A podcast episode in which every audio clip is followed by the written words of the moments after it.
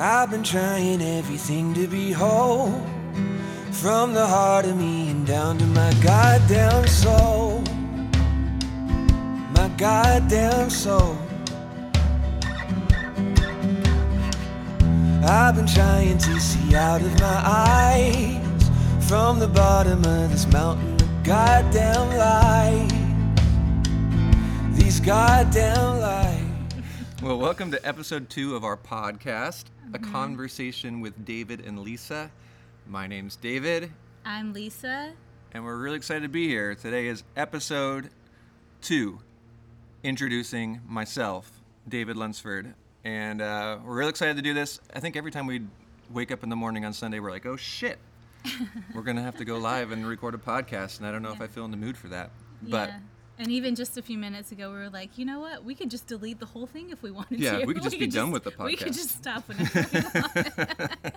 All that to say, we don't know what we're doing. We're just having fun here. yep. But yeah, and today we get to talk about David. Mm hmm. And I know for me, it's been.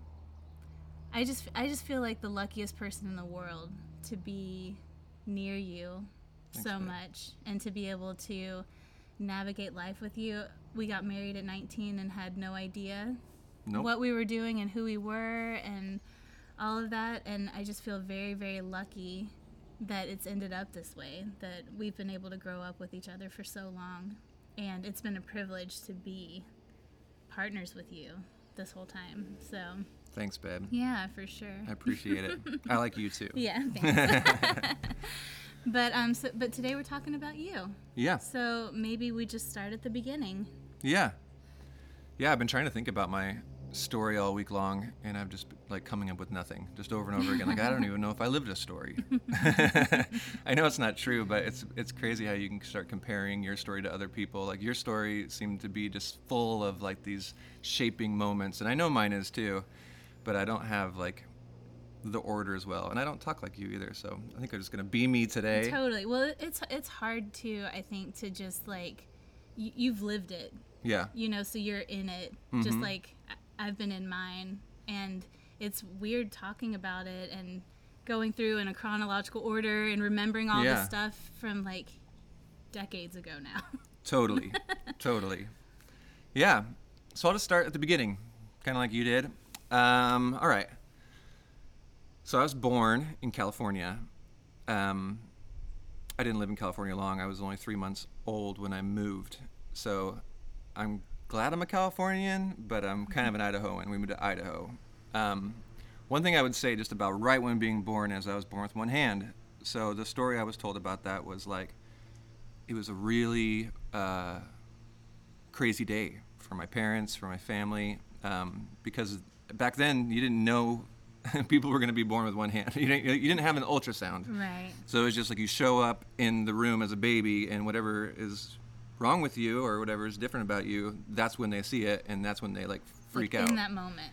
Yeah. So I came out with one hand, and uh, the doctors rushed me out of the room right away, took me away from my parents. My parents were like, "What's wrong?" You know, and it was like this big commotion. They had like friends there to see the baby, mm-hmm. see me, the mm-hmm. baby, mm-hmm. but they couldn't. So I I say that because I think I was born disruptive. Like I came into the world loudly. It wasn't just like a oh a new baby. It was like oh shit, what are we gonna do with this soul? You know what I mean? That's what I would picture it. I don't know if my parents would say the same thing, but so that's where it started. Then we moved to Idaho. Uh, my parents decided to be pastors um, of a new church plant there, so they, they were gonna go ch- plant a church in Idaho where their family lived. So I grew up um, in in a church because my parents planted a church in our house. So the church was downstairs. They had this big wood wall, and there was like a cross like in the wall. And uh, so I mean, I, I grew up in Christianity. like I grew up in it, and uh, it was a wild life. We'd have like youth group parties there. We'd have like everything. Like before I was even a youth group or old enough to be a teenager or whatever, like I would still like sit on the stairs and watch everything going on and try to like pick up like how to be in this world from like all these older Christians. Um, another part of Idaho is that it was like 90 something percent Mormon. At least that's what I remember. I don't know if that's actually yeah, true. yeah, yeah. that's a stat I use a lot though in my haven't life googled it. yeah. So I grew up in a Mormon area as a Christian, and as a Christian kid, I was kind of like told, or at least perceived, that uh, we were kind of like in the mission field. Like we were born, uh, or we were growing up in a place that was different than us, and we had to shine the light of Christ on everyone in order to change them, which was super confusing to me because all these Mormons, all these people, my neighbors, were super nice people, like nicer than Yeah. us. like we were meaner. so it felt like I was always like trying to change the way they saw Jesus because they also believed also in believed in Jesus. Jesus, So that was really confusing too. There must be two Jesuses, hmm. and the one that they believed in was the wrong Jesus. So we had to like introduce them to the right Jesus, and then I don't know. Interesting way to Yeah. to see that. I, I don't think I've ever seen it like that before. You know, from a little kid's perspective. Yeah. Because there's so many moments as a little kid when you look back that you're like, this doesn't quite make sense. Right. But you just kind of, but it's kind of formative too. Yeah. the way that you grow up and believe about the world Mm-hmm. from those little moments. Yeah, and in my body, like I felt like um, everybody was dangerous because they were like not Mm. of God, and I was of God, and to get them to be of God, I'd have to tell them this story, and if they didn't take it, which they didn't most of the time. I mean, Yeah. they had their own story, and they were very good at rebuttaling me. They were better. They were better with their book than I was with my Mm-hmm. Book. So that was interesting. That was like, okay, so I'm a Christian in the middle of a Mormon world. I'm a one-handed kid in the middle of everyone has two hands, Mm. and so I think I was just like super different in my mind. Like I, I, I thought that I don't fit in at all, In any area. no area at all. So like I, knowing myself now, I'm an Enneagram Four, which is the individualist. Mm-hmm. and I'm not surprised at that because like I had to make this personality that was like, I know I'm different, but I can hang out with you guys. you know what I mean? Yeah. And uh, but those two things were really heavy because like I was like, I wanted to be a basketball player. I wanted to be an NBA basketball player when I was a kid. So I was like practicing every day, playing every day. But the school I went to, I saw in my mind that it was a Mormon school, and I was also with one hand. So like when I went to tryouts, I kind of figured I wouldn't make the team, even though like I felt like I was really good at basketball, um, because I would be voted out because of all my differences. Yeah. So I, I think in at an early age, I like kind of decided like, all right, it's going to be a lot of work to make it as far as I can make it in anything I do, and it probably won't be all the way. Yeah. hmm Um, I remember even playing basketball at my friend's house, and uh, his dad brought him inside and talked to him for a while. Then he came back out, and he was all sad. And I was like, "What's going on?" And he was like, "Well, my dad just gave me some bad news." And I was like, "Okay." And he was like, "Yeah, he told me that there's probably no chance you're going to make the NBA." Heartbreaking, even for that kid. it was heartbreaking, you know. But I felt like in those moments, I kept on like making up this story of like I've got to try harder. Then, like I've Yeah. got to like I've got to try harder than everybody to be able to fit in, to be able to compete, to be able to succeed in this life. Like there's got to be a mm-hmm. way that I can make myself the same as everyone. So I started just like really trying to become just like everybody else, you know. So I would I would like work hard on mm-hmm. basketball. To, so so people would never say the comment, "You're not good because you have one hand" or whatever. And uh, I didn't make the team when I tried out for the basketball team. It was heartbreaking. I actually quit in the middle of it because of all the um, things they did. Like the, there was this exercise where we had to like push a board on the ground wrapped in a towel, and my arms weren't the same length, so I was like really. It just felt weird, and I looked weird. I think anything that made me look weird or feel weird, I was like, "Shit, everyone can see that Yeah. I'm different." So, this is not charging, if you don't mind Okay. Yeah. making it charge. Um, so yeah, it was kind of like a sad story to to walk in that way, to be that way, and I formed like these massive, uh, this massive personality that had to like fit in. Had to. It's okay. I wouldn't worry too much You about it. If it shuts off, then whatever. oh, that's Here, emotional me- to even talk about, honestly. Yeah, I know. I can. It's like as you're talking about it, I can just feel. I can feel it, and and also, just being a part of your life as an adult, I can see it too. Yeah. You know, like I can see how that kind of shaped you into who you are, and and especially over the last few years, what you've kind of been opening up to. We can talk about that later. But yeah. it's just really interesting to hear you say it in such a way and then be able to see it how how that's matured Yeah. and grown as you become an adult and those things still being underlying Yeah. in your motivation Yeah. for how hard you work Mm-hmm. all the time. Totally. Yeah, it felt like it was decided for me. Mm. And I think that's the way, the way I viewed God too. Like the, at an early age, I just decided, okay, God created me this way. Mm-hmm. Which, like, for some people, like they take that as a gift, but for me, I was like, this is a fucking weird way to be born. Like, this is a hard life. Like, this is a weird gift. Yeah. And I always thought it was like told to me that it was a gift from God that I would have one Yeah. hand, and that was mm. like a really like it was a messed up gift. I felt like, and so, um, I mean, Did you feel like that as a kid or is that is that something that you kind of unpacked when you were older? I felt like that way as a kid for sure. Like I would like pray for hours that uh, people would uh, or that God would heal me. Yeah. And so I would just pray and pray, and then like I would I would close my eyes and I would open them and look at my hands, and my I still have one hand, and that would always like be a letdown. So I so even at an early age, like I realized that God didn't heal, or if He did heal, He wasn't healing me because He for some reason thought that uh, I would have a greater purpose like this, which is great. But you kind of feel I mean, the way that I'm hearing is like you almost feel like an object to this person's or this God's Yeah, will. that's true. You know, yeah, like that it's not really you're not really cared for in that respect. yeah, You're kind of I don't know, like a secondary you're a character yeah. in this thing. Yeah, I was I was kind of like a tool. Like I was made to show something. You know what I mean? I wasn't Yeah. made just to be and to see what this world was like and to enjoy it. I was made like I had to have like a path to redeem this brokenness like from a young age, you know. Um, and then I would fall in love with girls and I would have one hand. I mean, everything was warped in this one-handedness, like this, this, Yeah. uh, and I couldn't date girls that were Mormons, so like everybody was Mormon. So it's weird with my childhood because I don't remember a lot of it. I remember I had some good friends who didn't see me that way. You know what I mean? Yeah. But I kind of like believed it was because I was trying so hard and was like proving them wrong. I was always just proving people wrong. It was like my life goal to prove people wrong. I can do it. I know I can do it. Mm-hmm. And um, so high school was really hard. Junior high was really hard. Like all the school was really hard because uh, I wasn't like a cool kid. I was like middle class kid, like where uh, people liked me enough, you know, but I just never fit in with anybody really. Uh, I finally started like skateboarding and found like this cool skater group that like saw me as I was and was cool with me and loved me and um, yeah, I guess childhood's just not very fun for me to talk about. It's like it's not like the I was awesome. and I showed all these people I was awesome. It was more like I didn't think I was awesome and I was trying so hard to be awesome. And it was a lot of work. And uh, my older sister Annie, like she was actually like famous.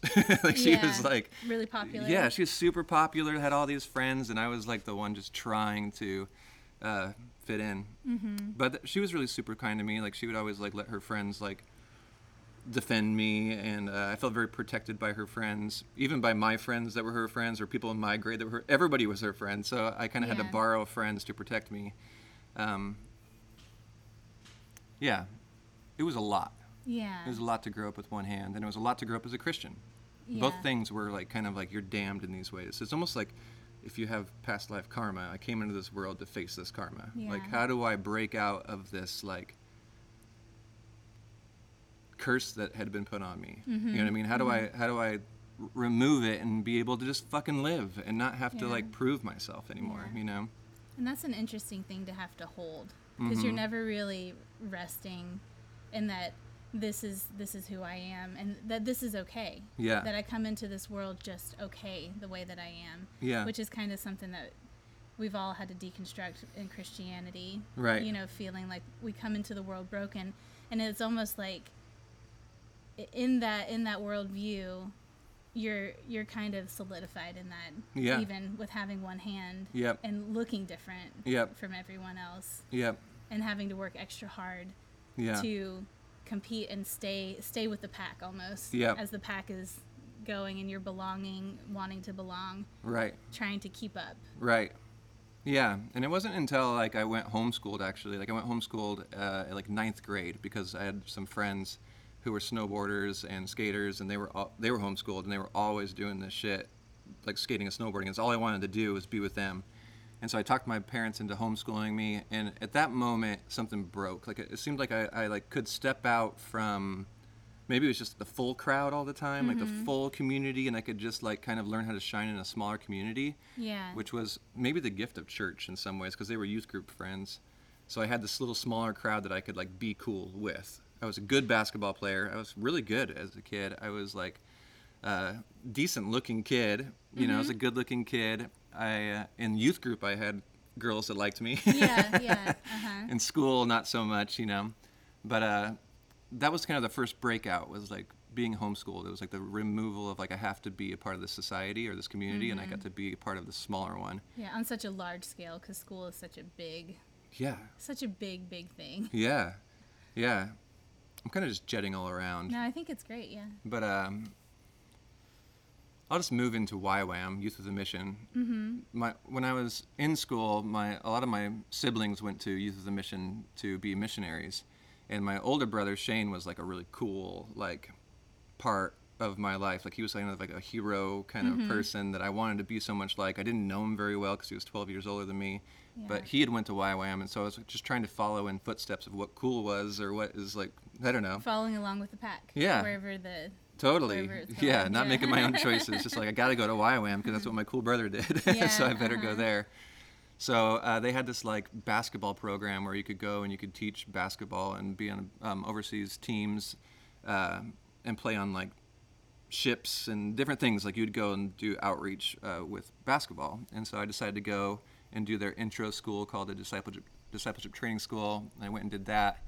And uh, that was like the next layer of like breaking out as me. Like it was like now I was like no one knew me here, and I had my skills built up pretty well. Like basketball, I could fucking kill anybody, and uh, I was decently looking at this time. Everyone was Christians, which is like a fucking like way relaxing because I didn't have to feel like I was like talking anybody to in, into anything. I could just like, and I was like really good at being a Christian. Yeah. You know, um, so I started to thrive there a little bit. Like I started to become my own person, but I was very if I look back now, I was very like outgoing. I was very like I had to be the top of the party. Um, I had to be noticed and quickly. I remember like because I didn't want people to realize I had one hand. Still, I was still kind of a thing. So very quickly, I had to show them that I was very talented. So we had a basketball gym there. People would come in, and I would, I would always love the comment. I didn't even realize you had one hand until I saw you playing basketball. You know what I Yeah. mean? I used to love that. Be like, oh yeah, you know, I have one hand, but I can still do all this shit. You know. So yeah. You need like a- to see all of that stuff first Yeah. before you judge me. Yeah. Like prejudge me on the way that I look. Totally. Mm-hmm. Um, but somewhere in there, I started writing poetry about girls because I was getting my heart broken a lot because I really liked girls and they didn't like me that much. So I started to like write poetry, and it was really heartfelt. And then at the same time, I met uh, a friend named Aaron Sternke, who was a musician. Um, at the same time, I started listening to a band called Silverchair, and I started to fall in love with like this like young kid, Daniel Johns, who like was just this amazing like heart wrenched writer who was just like spilling his guts out about whatever the fuck he was going through anorexia broken heart not fitting in it was like almost like he was like a soul that was like oh you get me Yeah. like you don't fit in and i don't fit in you know you have problems i have problems but you're shining in songwriting Yeah. and uh, so I would start to like sing my poems because of Daniel Johns. Um, I wanted to be a singer all of a sudden. Yeah, yeah, yeah, yeah. and I wanted to be really good really fast, just like everything else. I had to get good fast because it was just like to make the transition of not being good to medium to being good took too long, long, as a one-handed kid. It had to be like real quick. So um, I started playing guitar, um, and I started learning really fast. Like within a year, I was just playing every day, and I probably wrote like a hundred songs the first year I played music. It's just so crazy. I know it. It's so crazy because I I met you during this time. Yeah. Right. Like a little bit after. Yep. A little bit after that, Yeah, you met me like right at the end of the first year of me Yeah. playing. and you were a musician to me. Yeah. When I met you. yeah. That's what you did. I had to put on the coat real Yeah. fast. I had to wear. Yeah. That's what I was kind of doing. I was putting on identities so that people didn't see me. Yeah. So as fast as I could grab it, I would put it on. And uh, the cool thing about YWAM Montana, where I was at, was there was really good musicians there. Aaron Sternke, um, Naomi Psalm was a song singer songwriter that was like really like formative for me. Um, my brother Shane. Uh, all these people, I would write these songs and I would take them to. They, those were the three people I would take my songs to to make sure that I was getting them good. And uh, Aaron was always the guy that was like, fucking killer man let me help you record this and we would like record all these shitty demos they're actually pretty good for a four track because aaron's such a talented producer um, and then i would take him to naomi and she'd be like yeah they're pretty good but you're like not using the right language like you're using too many uh, things that people use all the time and so I, that would kind of whittle me down and then i would take him to my brother shane and he did not like my music at first Yeah. Yeah. Yeah. he was like the crowd that I was like, oh shit, like either I decide to be a full musician or I decide to quit this. yeah. Uh, I remember bringing in one of my first songs and he was like, hey, I just want you to know, uh, I think that you're a really good athlete and you should mm-hmm. stay an athlete. I don't think you're a musician. And because of the work ethic I had taken on or this competitiveness as a kid that I had to prove myself, I was all I took it as was, okay, I have to get better faster. Yeah. I've get, now I've got to prove this to. I'm not working hard enough. Right. I need to work harder. Yeah, I need to be mm-hmm. more original. I need to be, mm-hmm. um, I don't know, better lyrics, better tunes, better whatever. And so I would just start writing like mad. Um, and I started to get good really fast at music. Within the first year, I put out um, an EP. And like right away, it started getting radio play like all across America. This was a small radio station, but it was a Christian thing, and they started to play my music. Like, I think the first time I heard one of my songs on the radio was in Las Vegas, Nevada Yeah. and I like heard emotion Emotion swelling. emotion, emotion swelling, which Yeah. is never name your song emotion swelling.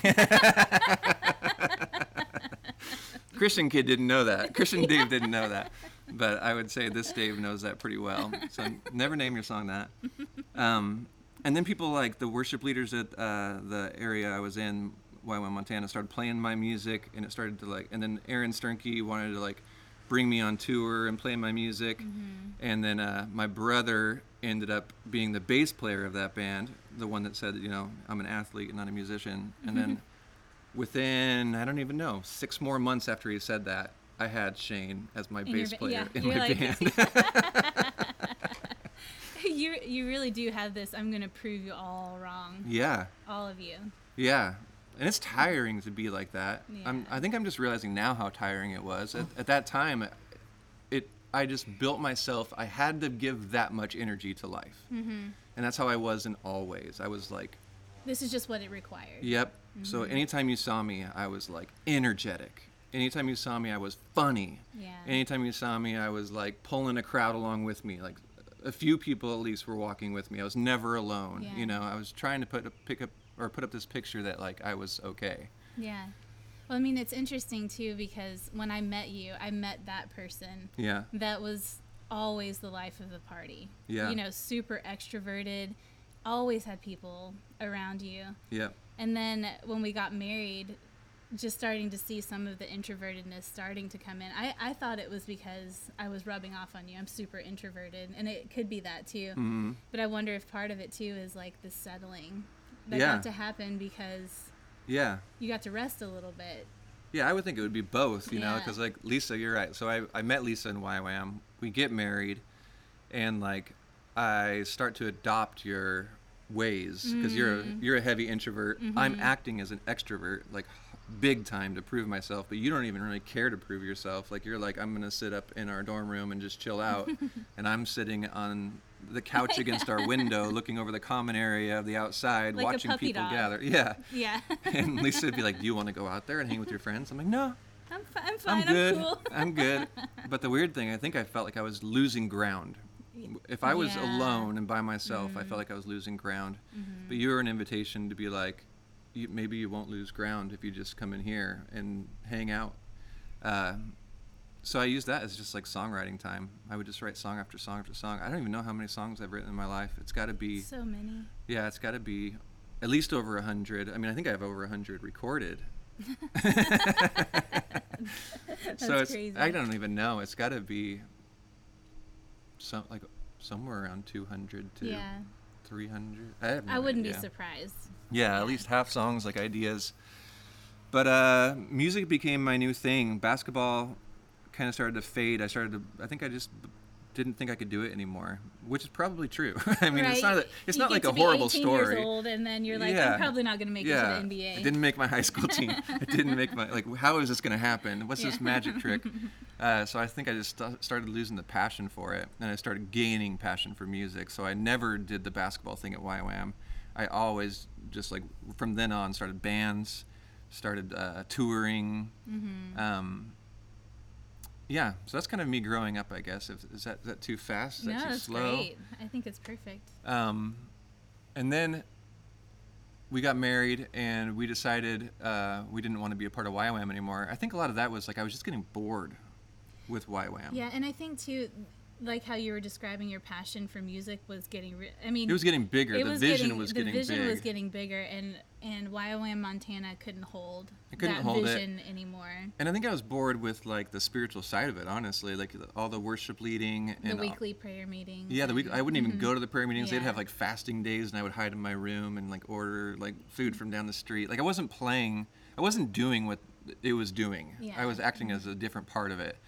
And so if, at some point we were just like, we got to take this music and get out of here and see if we can like make it happen, make music happen in our lives. Yeah, and you had kind of started touring and stuff with Yeah. Shane and your band, and that I think that that sparked this like joy for That's true. performing live. Too. That's true.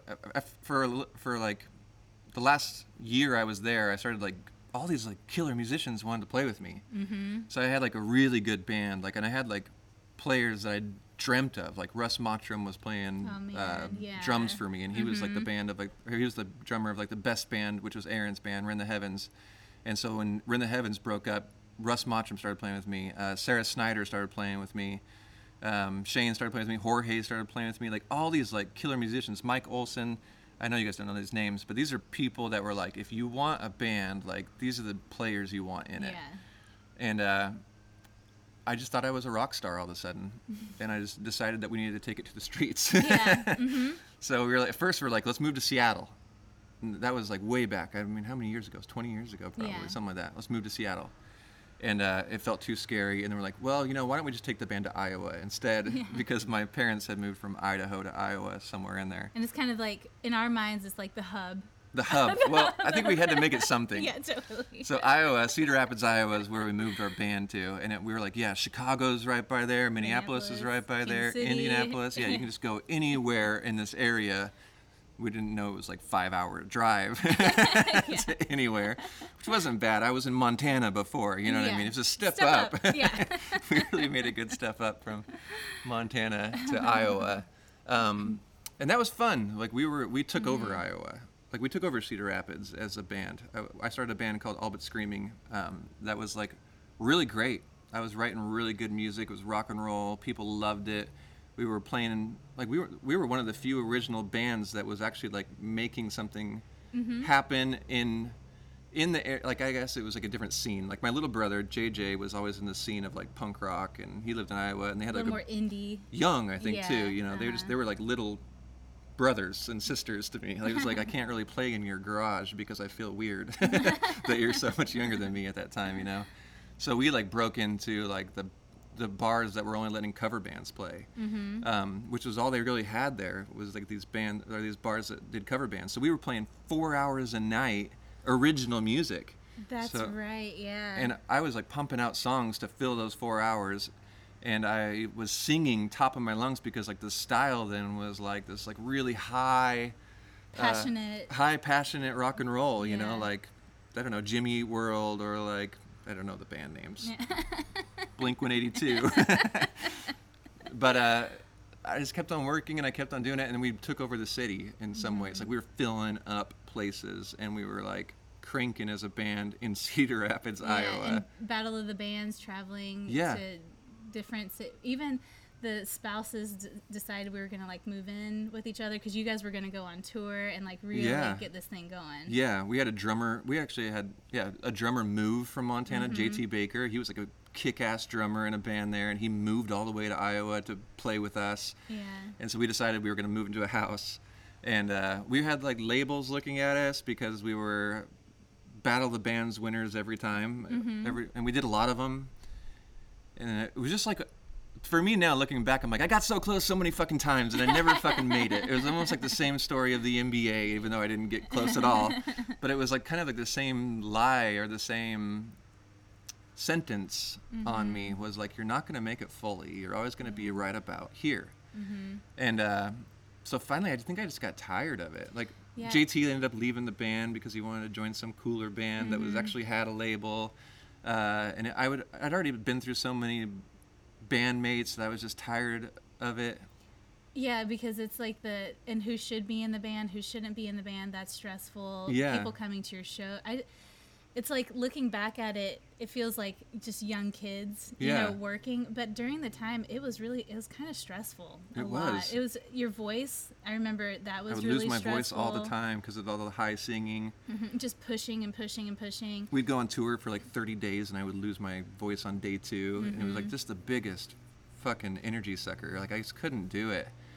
And uh, when JT left the band, I was just like done. I was just like, I can't do this anymore. And we, Mm-hmm. we actually brought on another drummer and we, I- I feel like I ruined his life because I was a Christian and he wanted, he was living with his girlfriend and I was like, well, listen, bruh, if you're gonna have, if you're gonna be in a band with me, you're gonna have to either get married or move out, because that's the way of the Lord. Yeah. And they ended up getting married because of that. I mean, God, uh, there's so many things that about being a Christian kid uh, that were hard for me to remember or hard for me to talk about because I was a good Christian. Yeah. I think I guess that's something I should really say. I was a really good kid, straight A student, straight line, whatever, straight edge kid that Mm-hmm. was just trying to be a really good Christian and a really good musician and a really good everything. I was really good at everything. And I just got tired. Yeah. And, uh, just wanting to do everything the right way so that Yeah. you could be there. I started to get sad at a certain mm-hmm. point there. And Lisa started going to school, and I was just like, hey, you know, like, I don't know what I'm doing with my life. Like, and so to fill this sadness instead of just like kind of like confronting it, I was just like, let's have a baby. and so we had Abby uh, right then, and it kind of covered over stuff because it was like, okay, I don't have to like, I have an excuse now not to run the thing mm-hmm. anymore. So I got to quit all but screaming and I got to become a worship leader again, which is like a return to home almost at the beginning of music. It was like, okay, I can just do what I used to do, and I can like start to build on that. And uh, so I became a worship leader, put out a record. I'm putting out records the whole fucking time. I don't even know, like probably like seventh record by the time I was hitting worship leading time again, and uh, that it wasn't working because Lisa wasn't happy in it. I feel like so I was like having kind of fun, but it was like a church plant. And I was working my ass off, setting up and tearing down. The pastor was like an interesting guy. He's fine. He's, he's a sweet guy, mm-hmm. but at the same time, it was like it just wasn't matching up with who we were. Well, yeah, I think once once it starts feeling like like the beginning, it felt like, oh man, this is fun, and we're having a blast doing it, and cool people are coming, people that we are, feel are like minded, and all of that. But then once you're trying to like, it, it's kind of like your story a little bit. Once you're trying to like work to keep it propped up, Yeah. and that's kind of what started happening. Is like with church plants, at some point you need people's money, Right. You need people to get there, and so you start deviating from the original vision, you, or you can Mhm. because you need people to be there and that's kind of like almost like a reflection of your story too it's Totally. like it's fine when you're wanting to do it but when you're doing it because you need to be there and you need people to be there Right. and all of that then it just starts sucking the life out of you Right. And I kind of had, to, I was using all that I had built in my life to build this church of someone else. Like, this was like this guy mm-hmm. named Randy Reed. It was his church, but I was the f- face in a lot of ways of this church because I was uh, this lead singer of All But Screaming. I had built this like following. So all the musicians I was pulling in from mm-hmm. all over the city, different cities, trying to keep this thing running. People were coming to see me and Lisa and to watch our music sets because Lisa was singing with me at that time. And I think at some point it just became too heavy for us. Like we're we're propping up something that it's not ours, and so it's time to move on. Mm-hmm. And so then we hit We're like, maybe we should just move and maybe we should be worship leaders somewhere else. And I started like applying to churches all over the world, or all over the states at least. And I started getting these offers from like really big churches. Like we like interviewed at a church in North Carolina. Um, and we interviewed, or we were like, I was in interviews in Las Vegas and Portland. Ohio. Yeah, all these, yeah, Ohio. and at some point, uh, this church called Eastlake from Seattle um, called me. Mm-hmm. And I hadn't even called them. You know what I mean? I hadn't even really applied there. They just had gotten my record from someone. Yeah. And I remember it was like a big shift because I had been talking about like all these like boring topics to all these churches, and I, I was making up shit because I didn't know what they meant. Like, what were the terms? Uh, postmodern, something. And I was, I would, they'd be like, "What do you think about postmodern, blah blah blah?" Yeah. and I was like, "Oh, I think postmodern means." And I would like tell them these stories or whatever, and I didn't, I had, I had no idea what theology was. I just knew about personal relationship with God and how I saw it in my own view. So I could never explain things smart enough. So Eastlake came in and they didn't ask me any of those questions. They asked me like, "Do I drink beer? Do I swear? Do I?" Like, and is it okay if they do? And all this stuff. And so all of a sudden I was like, okay, we are going off into the wild land of Eastlake and Seattle again. Seattle came back to us like, okay, Yeah. you're going to come to Seattle. And uh, I didn't even want to go at first. I was like, that's too rambunctious. It's not. It's too uh, sinful. Too rogue. Yeah, too, Yeah. people are good. This isn't like what Christianity looks like. And even I would even have pastor friends in Seattle. I remember Phil Manginelli was like, "Don't." Or he's like, "You should do it, but be careful. You should get out as fast as you can because they're short selling the gospels. Mm. Like they're not doing a good job." And I was like, "Whatever." Anyway, so we mm-hmm. move to Seattle, and we become a part of this church, and it's massive, 5,500 people. I'm in my world. I'm like on this stage, singing my songs like to 5,500 people every, Every single week. week. Yeah. And my songs are starting to take over the other songs. So all of a mm-hmm. sudden, like it's all of my songs. Like we're playing like 40 or 40 at a time of my songs. Yeah. And it's just rotating. And they're asking me to write songs every year. So I'm just pouring in more and more songs every year. And all of a sudden, like the music is me. The problem is, is I am not. I'm I'm not uh, believing in God as much. The cool thing is, is either is the pastor. That one lined up really well for us. That's true. but the problem for the people was is like they were they they came to an evangelical megachurch, and the pastor and the staff and me uh, all started losing our identity as Christians, losing our faith. It was all falling apart. The structure was falling apart. My songs started to like. Mm. They were always kind of like this, but they were sad songs mm-hmm. because I could never reach God enough. I could never feel God enough. God wasn't mm-hmm. healing me. God wasn't comforting me in my sadness. You know what I mean? Like the only way I saw God was through success. When things went well, that was God. When things went bad, which was a lot of life, like when things weren't reaching everything, it was just like the curse of being uh, born on this earth. You know, Yeah. as a kid with one hand, whatever. And so my faith fully crumbled.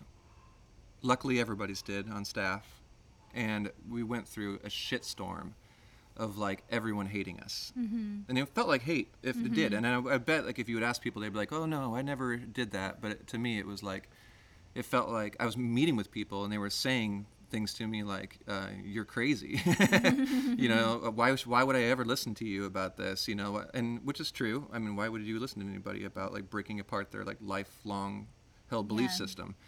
But I was losing it all the while, and um, I fell all the way out. Fell all the way out of Christianity. Um, for a while there, I fell all the way all the way out of my family system um, because Christianity was my family system. Um, it was kind of like the whole government of our family. Like all the rules were around Christianity, all the relationships were around it, all the conversations were around Christianity. How's God doing in your life? What is He showing you now? Uh, if you're having a hard time, how, can, how what was God saying to you? Like everything was built on conversation around God. And once I didn't believe anymore, the only conversation I could have with him is I don't believe that, and that caused a lot of fucking turmoil. Um, I remember like conversations with my brother Shane where it was like, "Why are you doing this? Like, are, are you trying to talk me out of my faith?" And I just had no one to talk to uh, in my family anymore because everybody, and I probably was trying to talk them out of their faith. Well, yeah, I think at the very at the beginning of all that, it just feels really defensive because you're talking about the structure in which everyone has built their life on top of. yeah, And so we were defensive because we were feeling like we were getting hurt in all of these conversations. So I think at the beginning, everyone's just like locked down in their corners. Yeah. And there's not a whole lot of common ground. Yeah. There's not a whole lot of place to meet in in peace because it's such a foundational Right. structure that's changing. Yep. Yeah, and then we just kept on getting louder about it. Like all of a sudden, like East Lake, we go LGBTQ inclusive, which is fucking amazing. Like the best thing that's happened in my life in a lot of mm-hmm. ways. It's a, it's a monumental shift because everybody was like, "That's not true," and we're like, "It is true," and and it broke apart everything. That was kind of like the. There it goes. Yeah. Like there goes my family. There goes my thing. And then like I got invited to be on the management team of East Lake, which I had worked my ass off again on doing. Like it was just another like me reaching the top of something, you know. And uh, started hanging out with Ryan Meeks, uh, the pastor, also just one of my closest friends ever. Um, and just learning about life in a new way, like learning about life um, without Christianity, without like the curse, I guess. Like I, rem- I removed it. I wasn't Christian anymore. Mm-hmm. I wasn't does different anymore. I actually fell back into the rest of the world, which was like always talk, talk to me about like the slippery slope down into the Mm-hmm. world. But when I hit the bottom of that slope, I was like, holy shit, like this is fucking amazing. Like I can just be friends with everybody and no one really cares if- I'm what I am, what I believe in. And so it was almost this new ground that I got to like search out with Lisa, with my friends. Uh, the Meeks were super close to us. Uh, the Nobles, the um, I don't know Birchnalls. I don't know. Ever, there's just so many like really close people in this group that just started living life curious all of a sudden. What is this place? My whole life I believed it was one place, and now I see it as something else.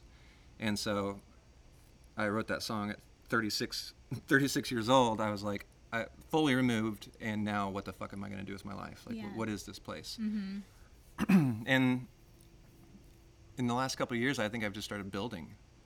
Like I started like testing out the world in different ways. Like I know I might be crazy, like in the way I think, but like I started to think of the world as a magical place that like maybe I had come to as a divine being. Maybe I was like the divine staring through my eyes, like here for a reason. Um, maybe I could like dream about something and actually create it, or at least get on the path to do it.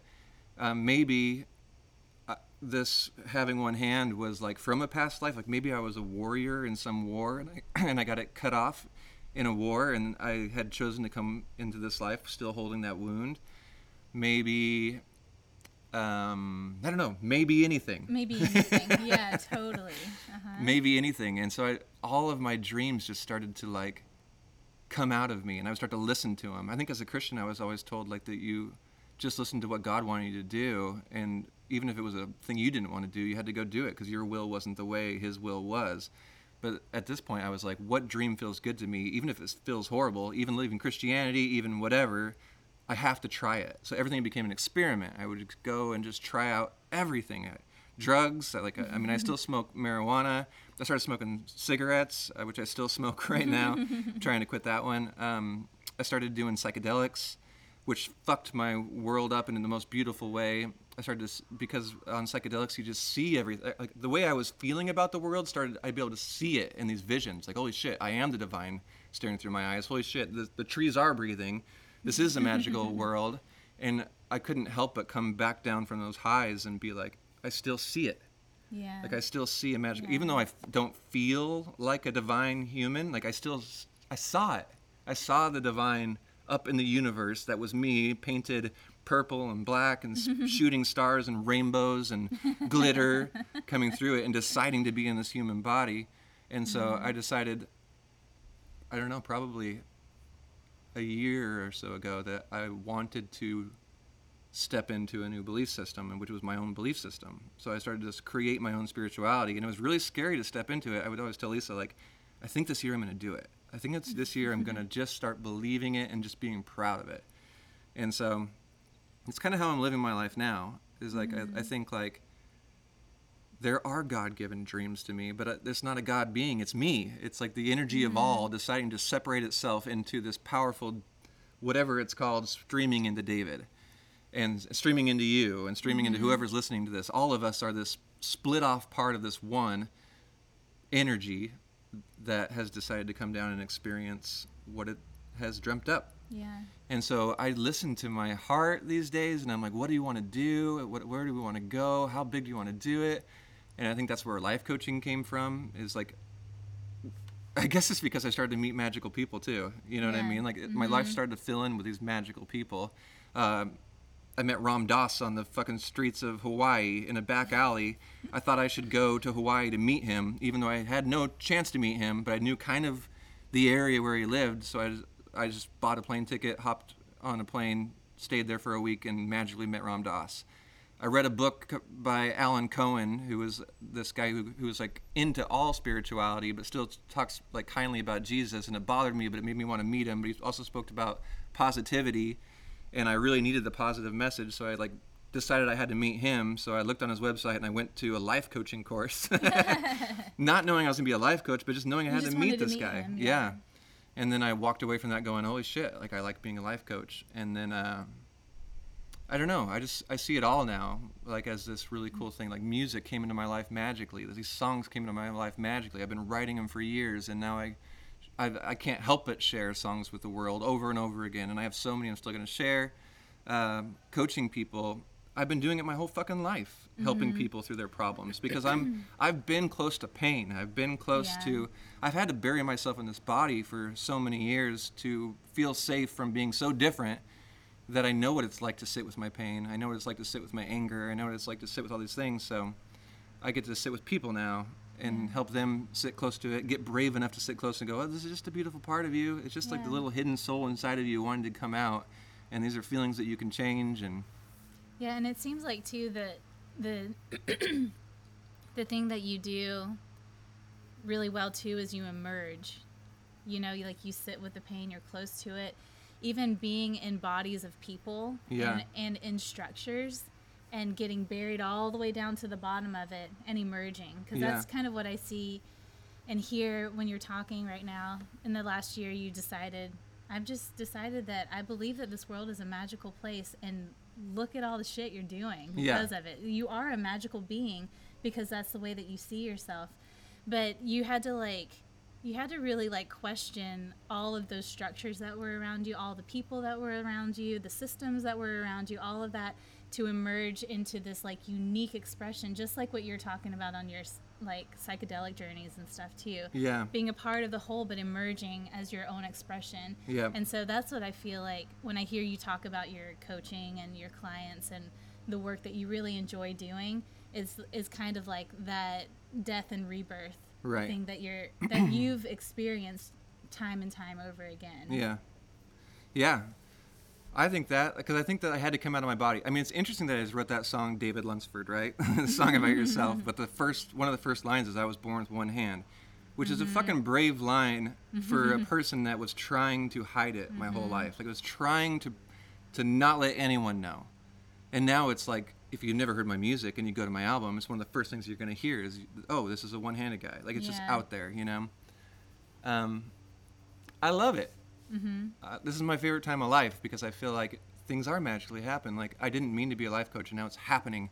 And I started to dream like, how many clients do I want? And they started happening. Like I would say, I want 20 clients this next month, and it happened. And then Yeah. I, I would say, I want more intimacy in our relationship. It would happen. Like whatever I want, and started to believe in, and felt the emotion, the pull behind, and I stopped letting my mind try to figure out how. I would just dream it, and it would. I just thought it was coming. Mm-hmm.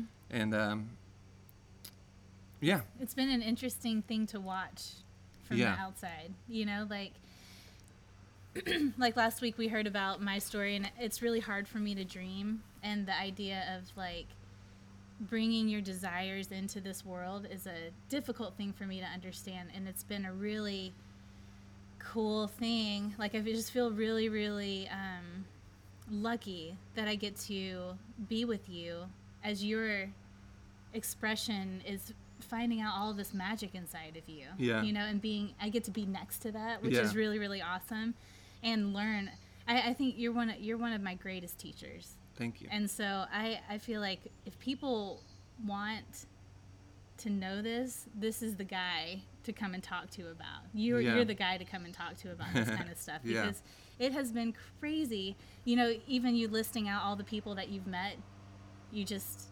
you like them, you love them, want to meet them. Yep. Let's make it happen. Yep. You know? Uh, And that's in so many areas of our life that I've been able to witness Yeah. that. And it's been really cool to watch you um, be birthed out of all of these experiences. Yeah. You know, to see your unique expression really like become bold and full of color and really become established Yeah. has been really, really awesome to see. Yeah. Yeah. It's nice to say it all. Yeah, yeah, totally. Um, maybe we should just read a few comments that people have put on Instagram. We do these things live, so you're always welcome to come and talk to us during these things. And most of the time, there'll be more of a conversation. We just want everybody to get to know us before we start diving into weird conversations. uh, Raina, damn, born disruptive is a badass thing. Yeah. Thanks, man. I appreciate that. and then the no pressure right was I think when you were talking about being in Idaho Yeah. with uh and then the, spreading the word. Yeah, make sure you save all those souls. Yeah, you know, no It's- pressure. It's a really big deal to save all those souls. Happy Mother's Day. Yeah. Um, son of a preacher man. I am a son of a preacher man. Aaron Fold says, "Love that putting on an identity." Yeah, as a four, that's like a big deal. Like you put identities on over and over again. What's funny is I thought I was a seven for a while, and it was treating me like shit. And you could see it from like when I was like back in YWAM days when I was trying to put so much energy and trying to form an identity that no one could see that I have one hand. It looked like a seven in a lot of ways. Which is the enthusiast. Yeah, yeah. So it was me just trying to make a party. Don't look at don't look at the one hand thing. Just look at my fun humor and my whatever I'm good at. You know. Uh, but the four was actually really liberating um, because it was like I could be sad, and I could be like I could be an individual. Well, yeah, it just it actually just reflected what you were already doing. Like you were already writing sad music, so it did make sense. Yeah. The enthusiast like runs away from pain. Yeah. And you're like running towards the pain, but feeling disintegrated from what that identity Right. was on top of you. Yeah, yeah. It was hard to be a seven for a couple of weeks, or actually a couple of months. Whoops. Let's see. Aaron Fold says, "I had no idea how much of your pain was in your songs. I always loved listening to your songs, despite the content." Thanks, man. I appreciate it. And then another mo- Happy Mother's Day over here. Mm-hmm. Okay. Yeah. Well, I think that's it. I mean, complete? Yeah, I feel complete. Yeah. I don't know. Hopefully, it wasn't too much. I'm a, I just I just go. I just flow with words, and I know that can be confusing. But I'm just trying to own my own language. I just totally. I- Yeah. I think I'd for too long I tried talking like other people. My Mm-hmm. my songs were the only place I could be like, im- like use Mm. imagery to like put things forward. But as I go along, I just like I just need to flow with my words and not yeah, think I think much. you're starting to see that you just are imagery. Yeah. That's just the way that you communicate yeah. the best. Yep. Yep. Well, episode two. Episode two. introducing in. David Lunsford. um, we have a little bit of time just to say if you're going through hard shit, or even if you're going through good shit, if you're like dreaming about a world of possibilities, or if you're stepping out of the belief system of your family and of your childhood, if you're anywhere in life and we seem like someone you'd want to talk to about it and we seem like someone uh, that could i don't know help you step out of your body like i had to step out of mine and just live with who you are live in reality i don't know we would love to talk to you mm-hmm. we love doing this coaching work it's fucking amazing and uh, i don't know we would love to, to give that to you too so let us know if you'd like to do that um, if you wouldn't mind sharing the podcast, that'd be really cool too. This is our way to try to reach new groups of people and to try to reach you too. And Yeah. thanks for being here. Thanks for being here. We love you guys. See you next week when we'll be talking about something. We don't know yet. Love you all. Love you. I've been trying to tell myself that everything's alright, no stress, take it easy. Trying to lay down all my worry and enjoy my life, no stress, take it easy. No stress, take it no stress. Take it easy.